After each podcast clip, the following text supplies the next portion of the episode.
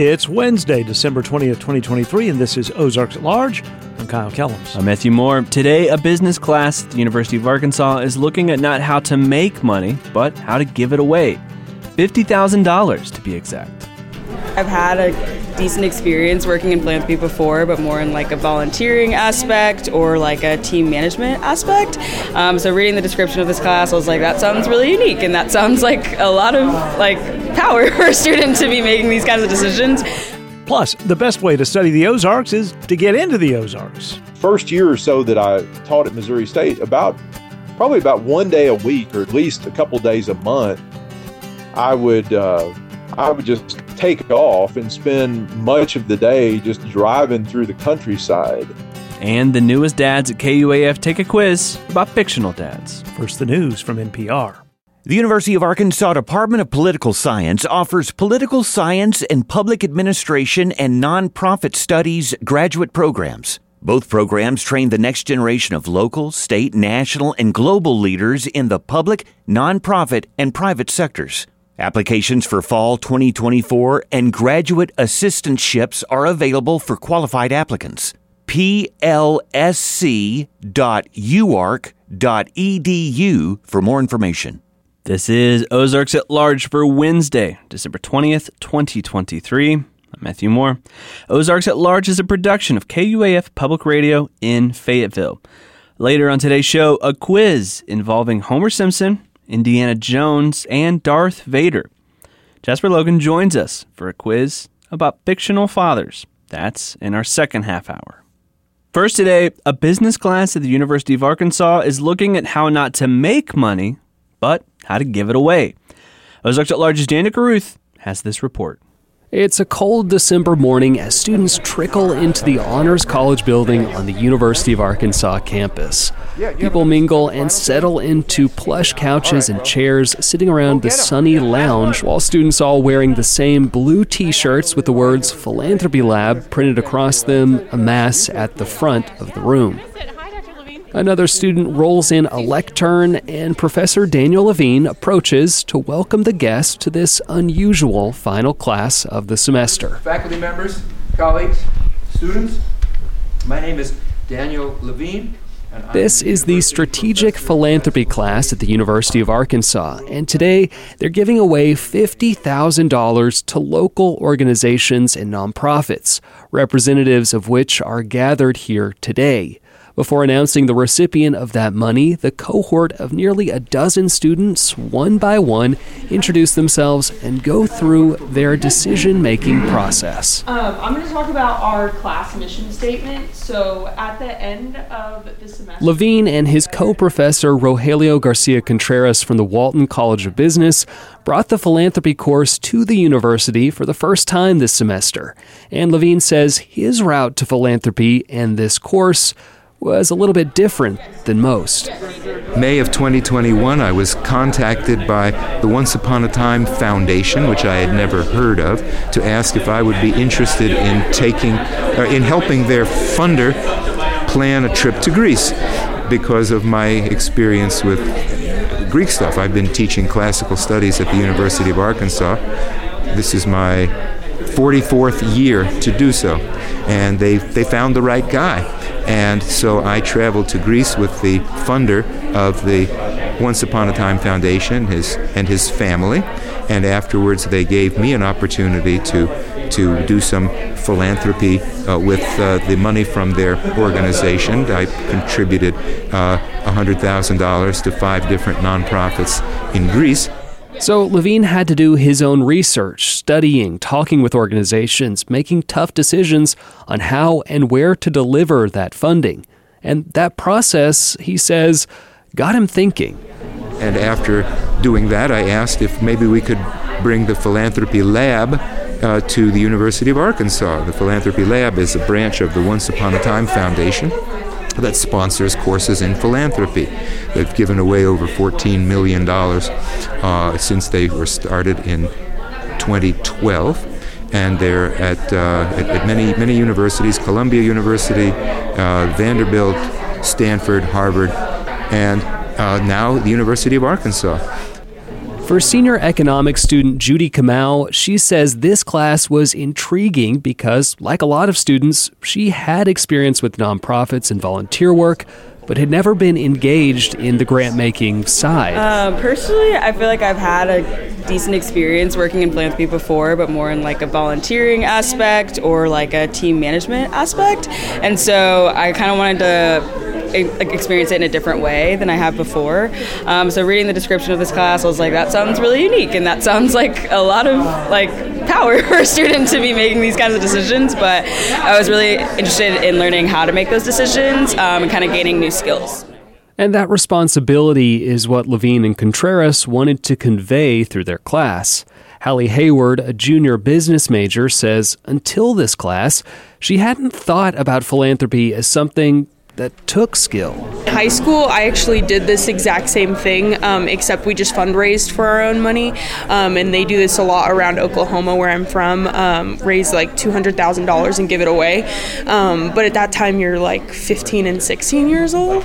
And I don't think I realized the impact. I didn't learn about philanthropy necessarily. I really took nonprofits and then decided from that, but I don't know if there was really a background basis. So I think this course completely changed that and gave me a basis instead. And I think I could have made better informed decisions in high school. And so I took from this mostly that I want to do that, that I want to go back to Oklahoma and try and figure out how to explain to people the impact they're actually doing, because at 16 I didn't know what I was doing. So now that I know how big of an impact it is, really, I'd love to be able to show other people how big of an impact that was.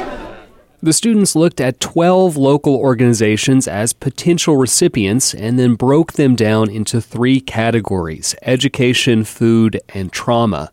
Kamau says the group had to learn how to approach the final decision methodically. How well are they accomplishing their mission statement and vision statement, looking at their financials, like we mentioned, like how transparent are they, do things like kind of match up with what they're putting out there and what they've told us, and then how they assess their impact, like kind of just beyond looking at the numbers, like what else are they doing to assess impact in their organization. Philanthropy has been around, well, since classical times, as Levine will tell you. Since I'm a classicist, I started talking about examples in Homer and Hesiod and other ancient Greek texts. But as a modern industry, philanthropy has been growing. According to a Precision Report study from earlier this month, philanthropic giving is a billion-dollar industry that grew by more than 5% since 2022. And Levine says it's paramount that students get a first-hand look at how that money is dispersed and how to do it responsibly. Part of that was reframing how they saw charitable impact for themselves. On the first day of class, giving each student an envelope with a $10 bill in it and saying, your assignment for two classes from now is to use this $10 in a philanthropic way that you think will have the most effect, and to come back and report on what you did and what you hope to get out of it. So it was a microcosm of the whole course with $10. And the students had to make a decision, just like they had to at the very end of the course for a $30,000 gift. They have to make a choice for a $10 gift at the beginning. And so we had, and it provoked a discussion of why they chose to do what they did, and they were very honest about it. Ben Walworth, a senior marketing student, says getting to that final decision was tough, but the process was the lesson. One thing that I thought was unique was a lot of professional foundations or corporate foundations have specific priority areas or giving areas that help them streamline and focus on which organizations they give to. And we had broad topics, but it's a lot more open-ended on our side. So it caused maybe some challenges in trying to fully evaluate all these causes, because they're all so worthy, but they're all so different. So just trying to be able to take that objective approach to understanding that they all are amazing organizations and what we want to do at this specific moment in time, just because it's not necessarily feasible to compare work across sectors or across industries per se, but we really just focused on being intentional with the gift and thinking about the outcomes that we wanted to achieve and just the impact and being able to maximize that in a strategic way. In the end, the money was split into different groups of $750, $2,000, and then the final gift of $30,000. The grand prize went to Seeds That Feed, a local hunger relief organization. I've never gotten a big check before. Margaret Thomas is the chief seeder for the organization. We've worked with a lot of business classes throughout the last 10 years, and we've always just been very surprised and just like it. There's so many students that really do get the information and the intelligence and how, I mean, they were empowering and engaging and all of those things that they were talking about today. And yeah, we have always been kind of forthcoming with our ideas in the classes, and we think that their ideas and their perspective is just so important. She says Seeds That Feed will use the grant to purchase equipment and develop a system for freeze-drying food for the community. Levine says he plans to continue the class in the fall of 2024, and he believes it's not only beneficial for students, but also fulfills the university's mission. Well, one of the purposes of this land-grant university is to improve the life of the Arkansas population, and we are following that very seriously and very practically by restricting our giving to local organizations. For Ozarks at Large, I'm Daniel Carruth. Later this hour, one of our favorite interviews from 2023. Brooks Blevins talked with us in July about a lifetime of studying the Ozarks and Ozark culture. You drive to the end of the state highway, or the end of the blacktop, as we call it, and there's the store. And I found a few of those in the Ozarks when I was traveling around several years ago, trying to find these old country stores and document them for the 21st century. Brooks Blevins ahead on this edition of Ozarks at Large. The KUAF Giving Tree, now for over a decade working to provide necessary items and support for our area nonprofits, is teaming up with the Yvonne Richardson Community Center. The YRCC is committed to shaping today's youth for tomorrow's challenges by providing recreational, educational, and social opportunities. Here's Josh Lane Fiesta with the YRCC. Started in 96 when the building opened up. Had a lot of sports programs in there, a lot of after-school programs there. And it's been growing throughout the years. And in about early 2000s, it flipped over with the Parks and Rec Department. So we've been partnering together, the city and the nonprofit board, which is called the Friends of the YRCC.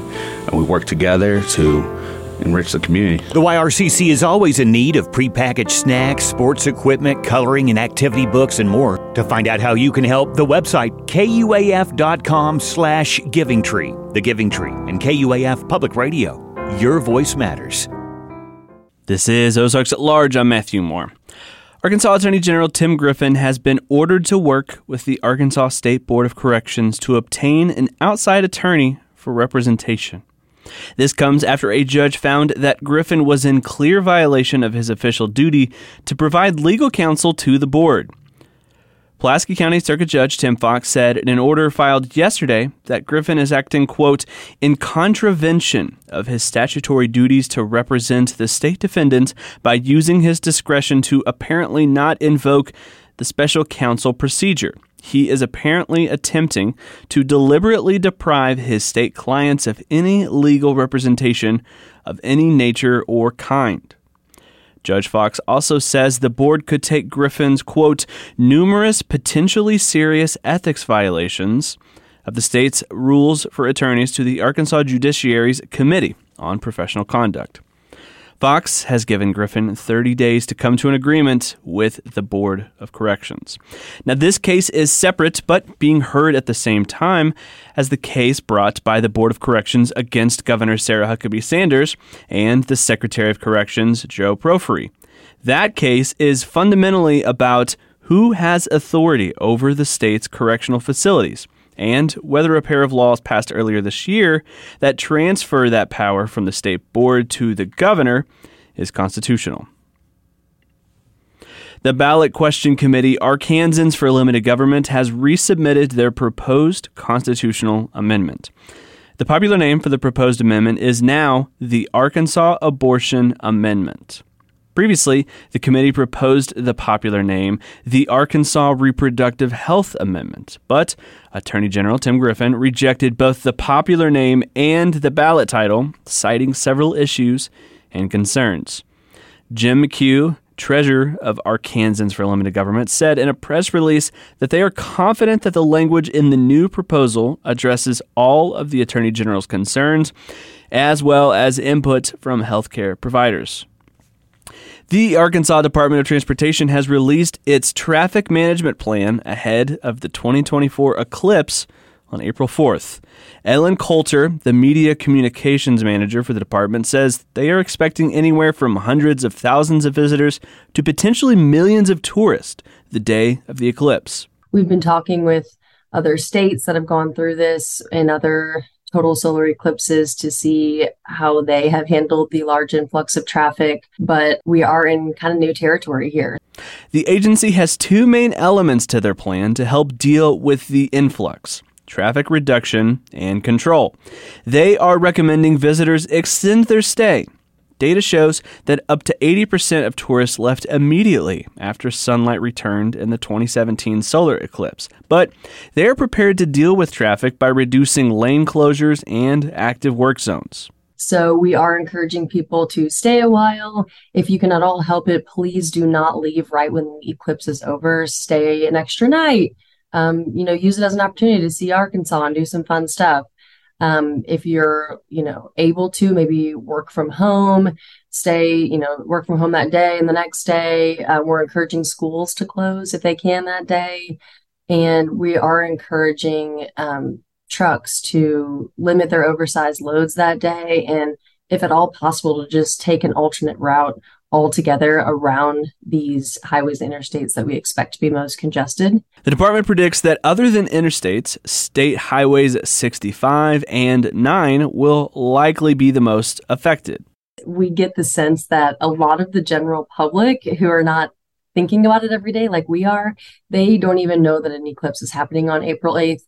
So right now it's just getting the word out, because the last thing we want is for someone to be driving down the interstate and it gets pitch black at 1:45 in the afternoon, and they don't know what's happening, and it's gridlock. The solar eclipse is expected to move northeast from Arkansas's southwest corner, beginning at 1:46 p.m., and leave the state at 2 p.m. near Pocahontas. The total viewing time is expected to last about 4 minutes.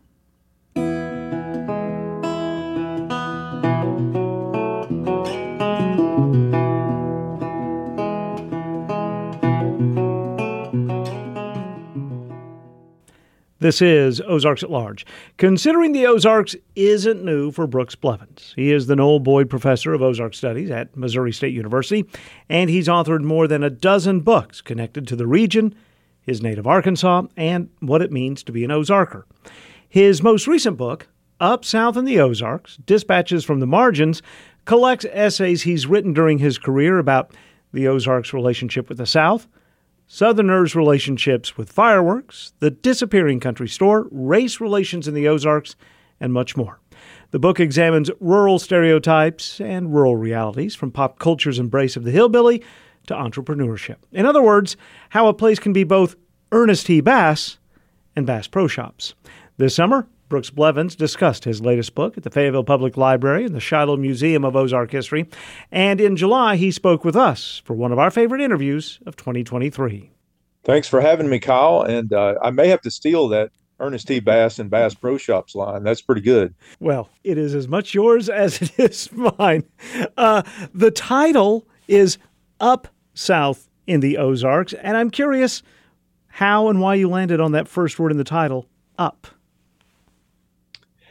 Well, I guess this goes back to my original idea for this collection was a sort of hybrid of Southern history and Ozarks history.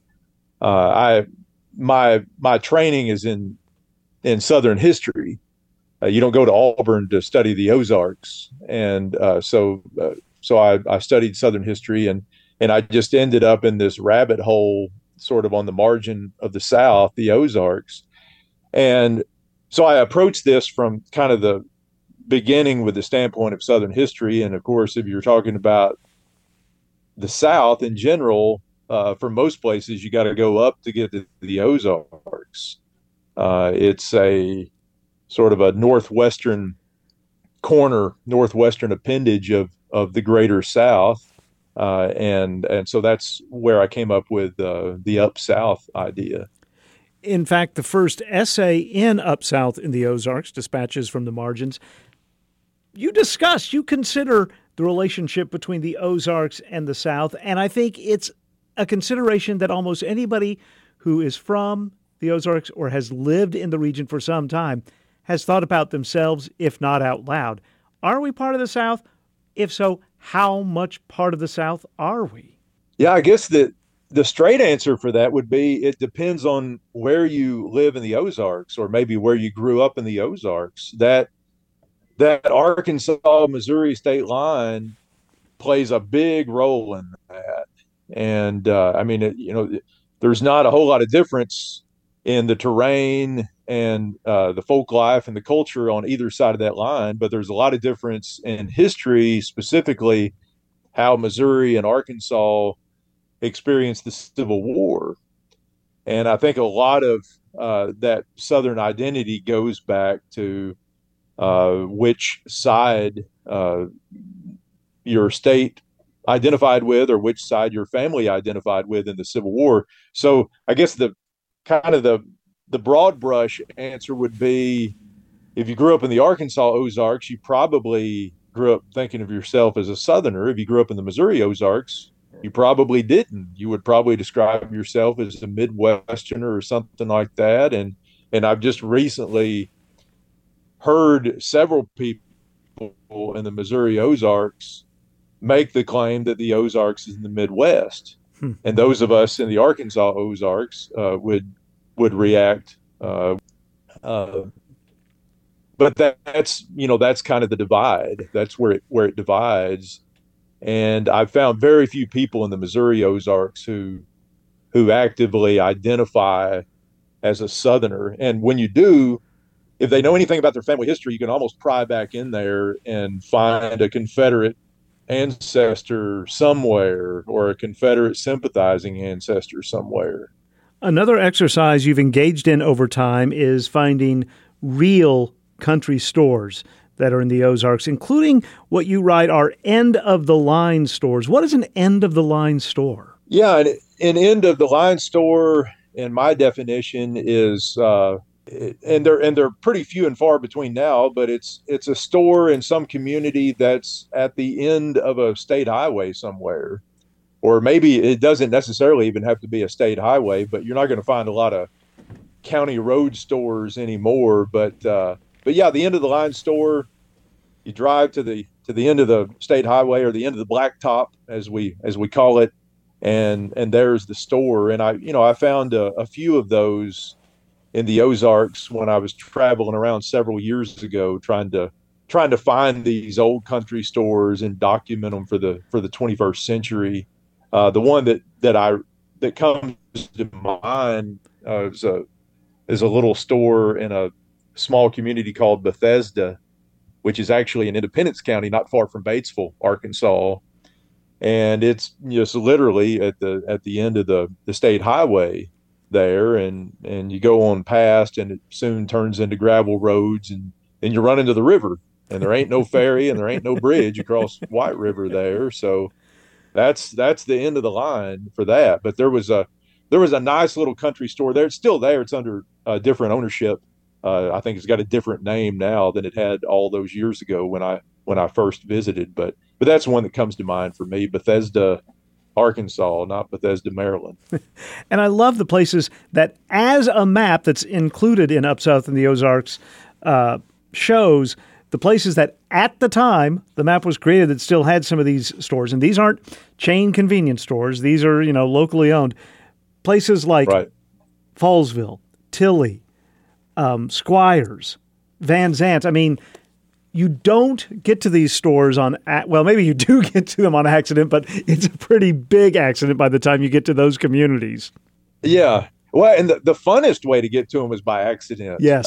You know, on occasion, I found places like that. I would just strike off across the countryside. Well, what I did, this little fun project grew out of my move to Missouri when I became the Noel Boyd Professor of Ozark Studies at Missouri State in 2008, being from Arkansas, I didn't really know that much about Missouri geography. So by the first year or so that I taught at Missouri State, probably about one day a week, or at least a couple days a month, I would just take off and spend much of the day just driving through the countryside. I had my trusty atlas, and I'd just pick a place that I had never been to in Missouri, and I would just go. And then I sort of fell in love with these little country stores that I would encounter accidentally. And then I made it made it part of my purpose to find these stores in both Missouri and Arkansas after a while. And so yeah, a lot of these are places that are really, really out of the way, that you've pretty much got to be going there on purpose to get there, or you're really lost, one or the other. And it was just a great experience. Unfortunately, a lot of the stores that I visited are closed now. This was, 14, 15 years ago, and a lot of those have since closed down. Some of them are completely gone.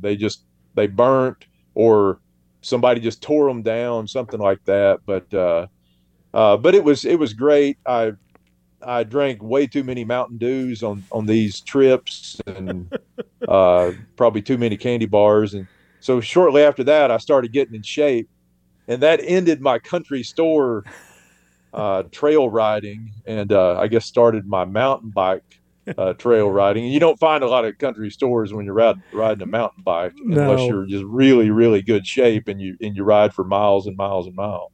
Years ago, maybe 20 years ago, I think there was one in Snowball, which of course is at the end of a state highway. I don't know if it's still there or not. Yeah, I don't think the Snowball store is still there.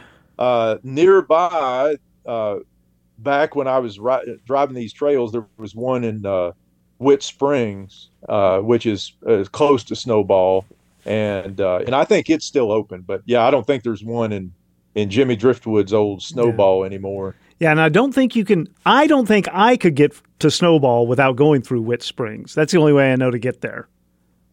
Yeah, from your direction. Yeah, that's right. Finally, people need to pick up this book, if only. I mean, I loved each essay, but the second one, where you write about being a fireworks salesman and going from town to town in the South and putting up the tent, and some were great sales cities and some were not. I just think people should read that, because it's a part of life that most of us haven't thought about it. I'm guessing you wouldn't trade those years now for anything, maybe even if they were frustrating at times. Oh, yeah, and you can bet they were frustrating at times. I almost had flashback. I just a week ago today, I got back from being in Washington D.C. for 2 weeks for the Smithsonian Folklife Festival, which was focused on the Ozarks this summer. And at times there, I mean, we were outside all day. We were often under tents. It was, it's an outdoor festival on the mall there in DC. And I was sweating the whole time. It was hot and sticky. And a few times I thought, man, this is like, I've been transported back in time. The only thing missing is, a box of bottle rockets or something. And then I would be right back in it. But yeah, that was, I guess it was probably over about a 10-year period from the time I graduated high school until almost the time that I finished my PhD, that I worked as a fireworks salesman, and sometimes as a truck driver and delivery man and all that kind of stuff. And and it is. The farther I get away from it, the weirder it seems that I actually did all that stuff, and I it took me to a lot of places that I otherwise wouldn't have that I wouldn't have made it to. You know, I spent time in small towns in West Virginia and North Carolina, and I spent part of a summer in Cape Girardeau and different places in Arkansas, and just traveling around delivering these things. But it very much was what I would consider to be kind of a Southern experience. You get a good feel for how the South changes as you grow. It's such a huge region. The South is the southern part of the United States is bigger than most nations in the world, and so you have these changes in what we call a Southern accent from place to place, and you have the changes in the kind of stores you see and the demographics and all that kind of stuff. So yeah, I wouldn't trade it for anything. But it was it could be maddening, and it gave me my first and hopefully my last experience with extreme sleep deprivation. By July 4th that last year, I was selling fireworks. I was hallucinating, and I'm pretty sure I wasn't on anything. I mean, I had just gone without sleep for so long. Sleeping in a fireworks tent or spending all night driving a U-Haul truck from one fireworks tent to another tent to deliver fireworks, that I was zoned out. And I don't even remember how I got back to Arkansas from North Carolina that summer. I don't even know how to explain it, but it was a crazy time. And that fireworks article I originally wrote close to 20 years ago, when it was still pretty fresh on my mind. And I probably got more feedback about, that piece than anything else, just because it's fun and it's personal and it's irreverent and it's just something that most people don't expect and don't know anything about. And they should be thankful that they don't know anything about that. It's a crazy business to be in. Yeah, it was crazy, and I hope people enjoy that essay.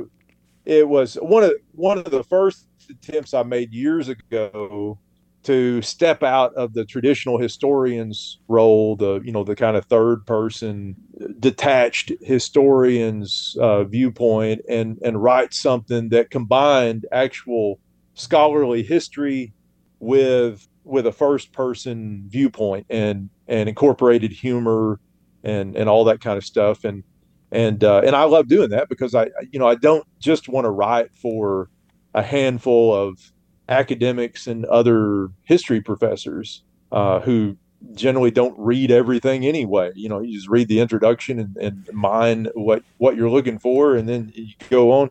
And I enjoy writing for people who just like to read stuff, just like to read something that's fun and informative. And hopefully that's what Up South in the Ozarks will prove to be for a lot of people, something that's both informative and fun at times. Brooks Blevins is the Noel Boyd Professor of Ozark Studies at Missouri State University and the author of several books, including his most recent, Up South in the Ozarks, Dispatches from the Margins. Our conversation first aired this past July upon the release of that new book.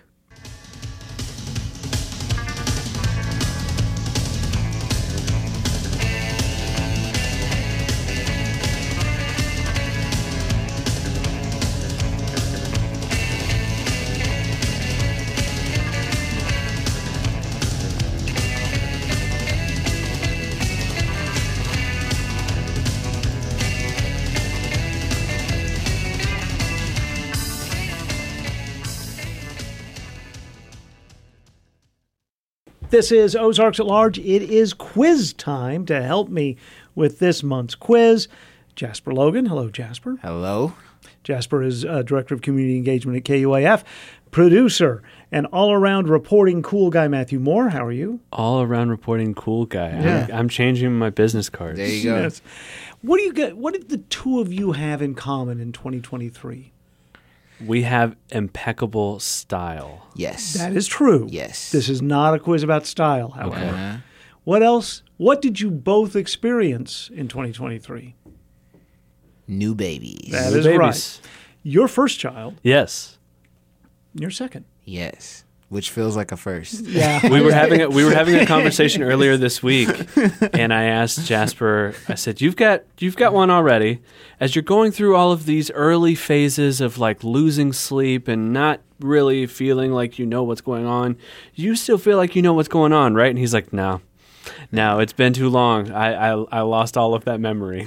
Well, yeah. As someone who was both a youngest child, so I never had a younger sibling, ooh, and a childless parent. I don't know. I have no idea what you guys are going through, but I'm sure it gets better or worse or something.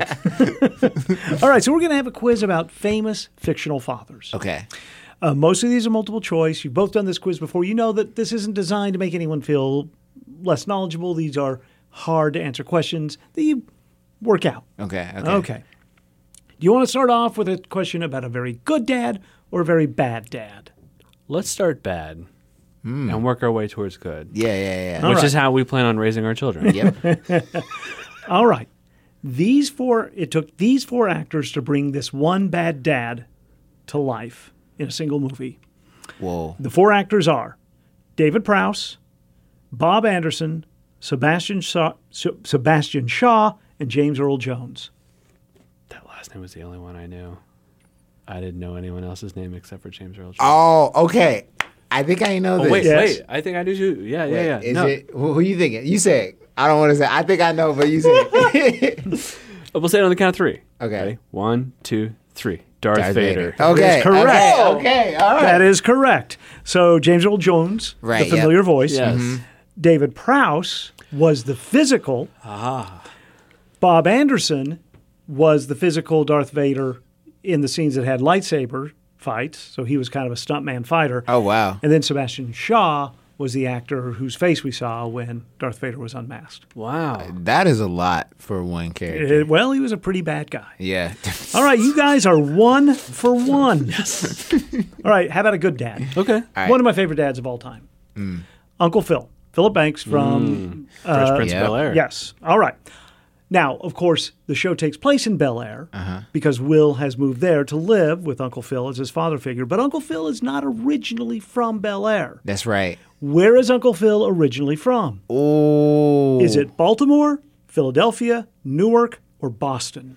Mm. Wow. The answer that I thought is not on that list. Mm. So that's obviously not it.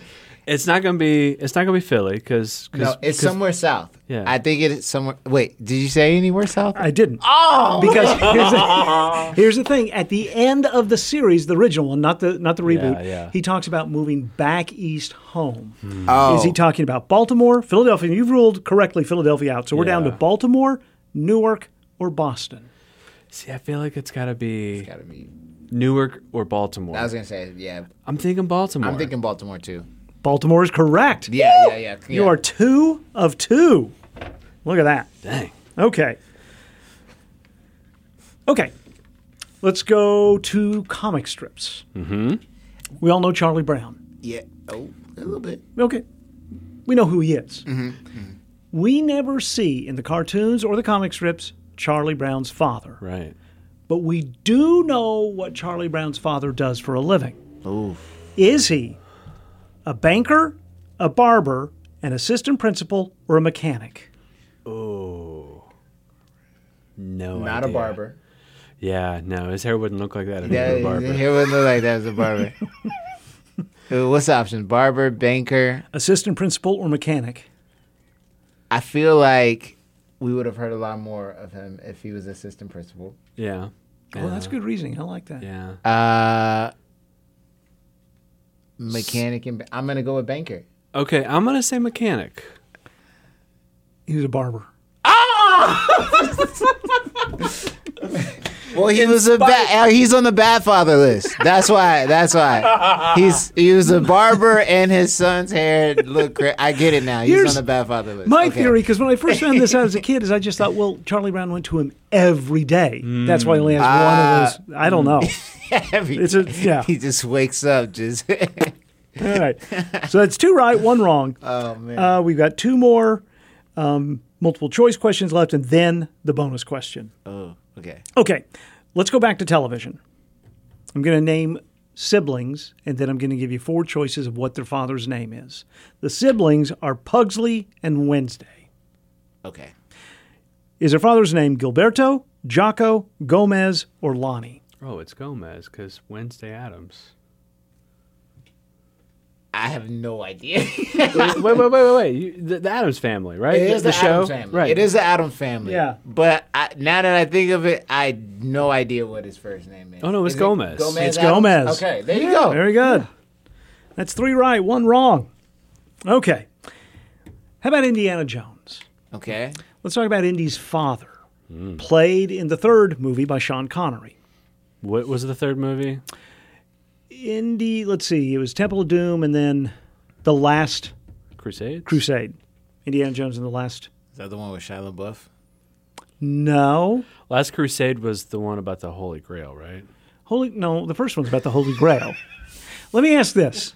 Have you seen any Indiana? Have you seen Raiders of the Lost Ark? That's okay. If I have, right. It's been a very long time ago. Yeah, I saw The Crystal Skull because it came out when I was in high school, and I was very disappointed. That's the one with Shia LaBeouf. That's the one. That was the fourth one, right? Mm-hmm. Yeah. That one was And bad. Then the fifth one just came out this year. I haven't seen that. But, okay. Anyway, in the third one. Okay. Harrison Ford's Indiana Jones meets his father, played by Sean Connery. Okay. Mm-hmm. They share the same first name. This just in Indiana is not his Christian name. Not the name he was given at birth. What is the real first name of both Indiana Jones and his father? Is it Clyde, Daniel, Stephen, or Robert?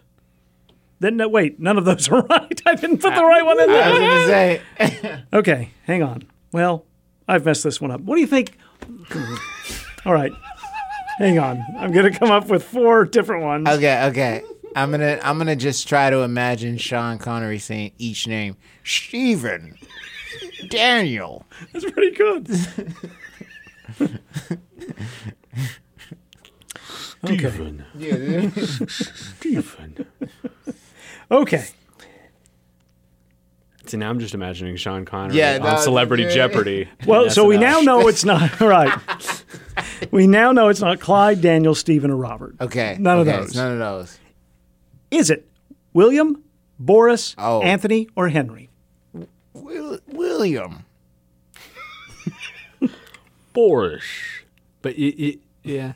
William, Boris. Anthony. It's not Anthony. I don't think Sean could say Anthony very well. Anthony. Boris. I can see him saying Boris. Boris.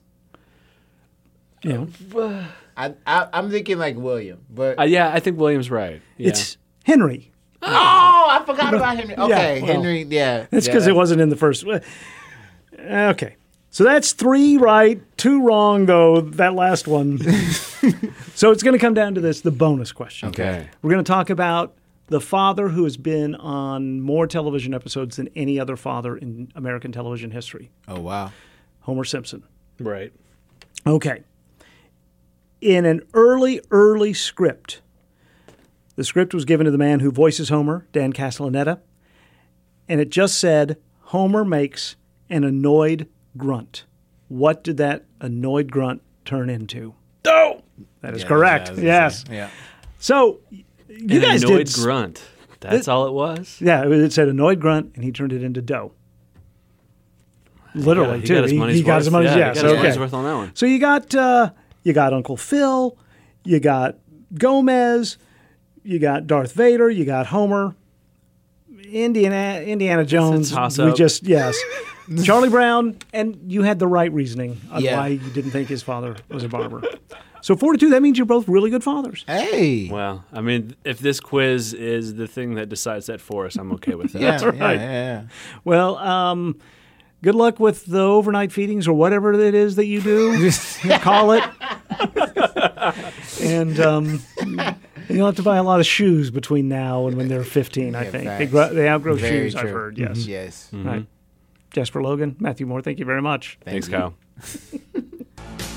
Just to show your family just how great you feel. Acting like a kid, just like your dad did.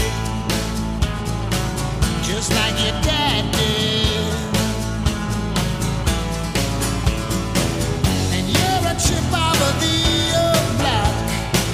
Why does it come as such a shock that every road up which you rock, your dad already did? Yeah, you've seen the old man's ghost come back as cream chip beef on toast. Slice of the roast, you're gonna flip your lid, just like your dad did, just like your dad did. John Hyatt from 1987. We're going to have music from this month on Friday's edition of Ozarks at Large. Christmas music. 11 incredibly talented Northwest Arkansas musicians came in to the Furman Garner studio. I thought they were each going to sing individually, so did they. Then they eventually came together, and it was just a big old Holiday Annie. I still don't have it, do I? I want to combine close. Holiday and Hootenanny. Hollananny. There it is. Hollananny. We'll have a Hollananny on Friday's show. From Little Rock, I'm Stephen Cook with Arkansas Songs.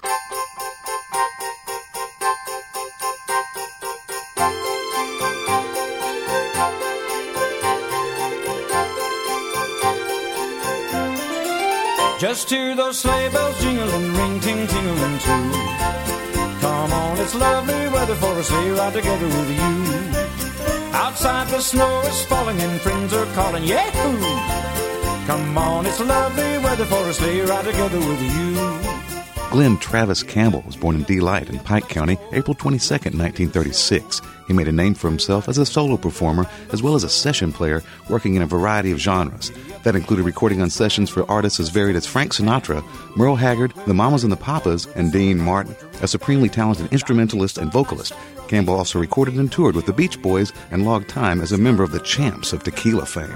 Among his forays into many genres and styles, Glenn Campbell additionally found time to record several sides of holiday-themed music. Christmas is for children, just for children.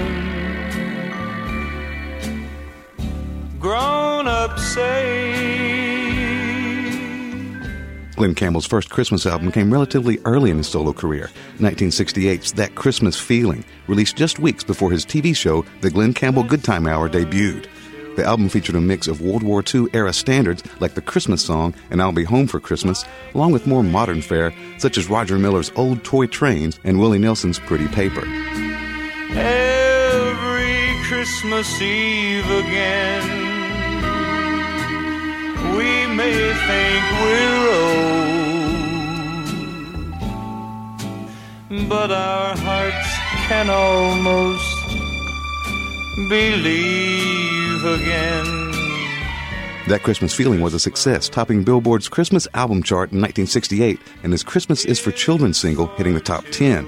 The album charted again during the holidays for the next 3 years and went gold. 1971's Christmas with Glenn Campbell followed, but it would be the 1990s before Glenn Campbell went comparatively Christmas crazy. And suddenly Lombardo is their favorite band. It must be getting close to Christmas. 1993 saw a release of Glenn Campbell's Home for the Holidays, full of well-known titles such as Oh Holy Night and What Child Is This? 2 years later, he recorded Christmas with Glenn Campbell, his 55th LP, with songs like Jingle Bell Rock, Frosty the Snowman, and Winter Wonderland.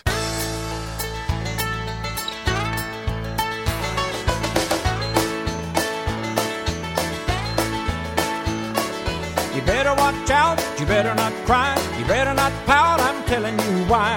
Santa Claus is a-comin' to town. Following 1995's Christmas with Glenn Campbell, Campbell recorded his third holiday album of the 1990s and 56th album overall with 1998's A Glenn Campbell Christmas. With no other Campbell albums released in the interim, Campbell had recorded two Christmas albums back-to-back. The release was in a more traditional musical vein than previous, with songs like Away in a Manger and God Rest Ye Merry Gentlemen. With a little tin horn and a little tin drum, a rooty toot-toot and a rummy tom-tom, Santa Claus is a-comin' to town. Glenn Campbell's holiday albums have been repackaged many times, but Campbell's Christmas music was but a small part of his decade-spanning and genre-spanning career. Here in its entirety is Glenn Campbell of Pike County with Christmas is for Children from his first Christmas album in 1968, That Christmas Feeling. Christmas is for children, just for children. Grown-ups say Santa's down the chimney. That's for children, like the reindeer and the sleigh. That same tale is told every Christmas Eve again. We may think we're old, but our hearts can almost believe again. Christmas is for children, but aren't we all children? Christmas Day.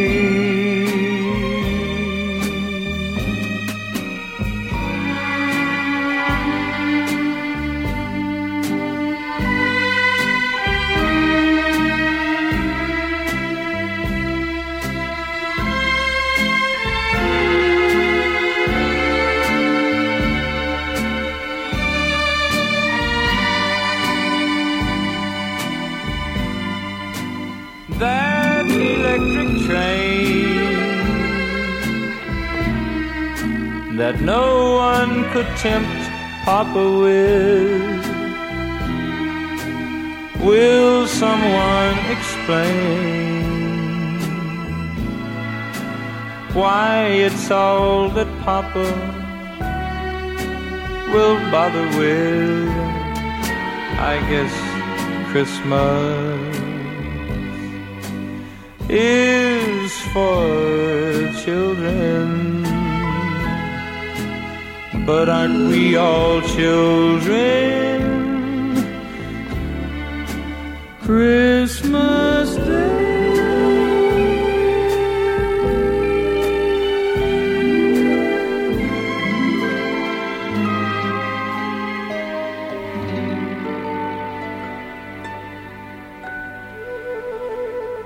Pike County native Glenn Campbell with Christmas is for Children from his first Christmas album, That Christmas Feeling, from 1968. It's another song of Arkansas. From Little Rock, I'm Stephen Cook with Arkansongs. Happy holidays. Arkansongs is underwritten by Arkansas Heritage. Relive your favorite Barton Coliseum concert memories at the Old Statehouse Museum in downtown Little Rock, where they still play it loud.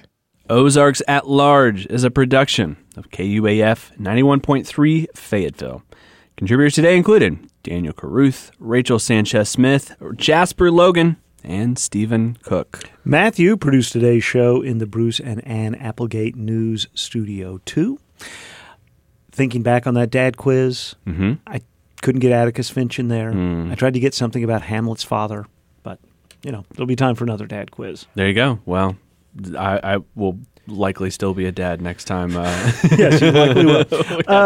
Tomorrow on our show, we're going to have a little help from a lot of our friends. Since we have the Christmas show on Friday, Michael Tilley and Becca Martin Brown are going to join us tomorrow. We'll also have Sound Perimeter with Leo Rebe, Paul Gatling with Talk Business and Politics, and more. That's on tomorrow's edition of Ozarks at Large. And on Friday, Kyle Kellums is bringing you a Hollananny. We finally nailed it. That's right. That's what we're going to call it. So that'll be on our Friday show and the weekend Ozarks at Large edition Sunday morning on KUAF. We'll have that as well. So three chances to hear great holiday music as recorded in the Furman Garner Performance Studio. Thank you so much for being with us and for your continued support of public radio and Ozarks at Large. I'm Kyle Kellums. I'm Matthew Moore. Be well.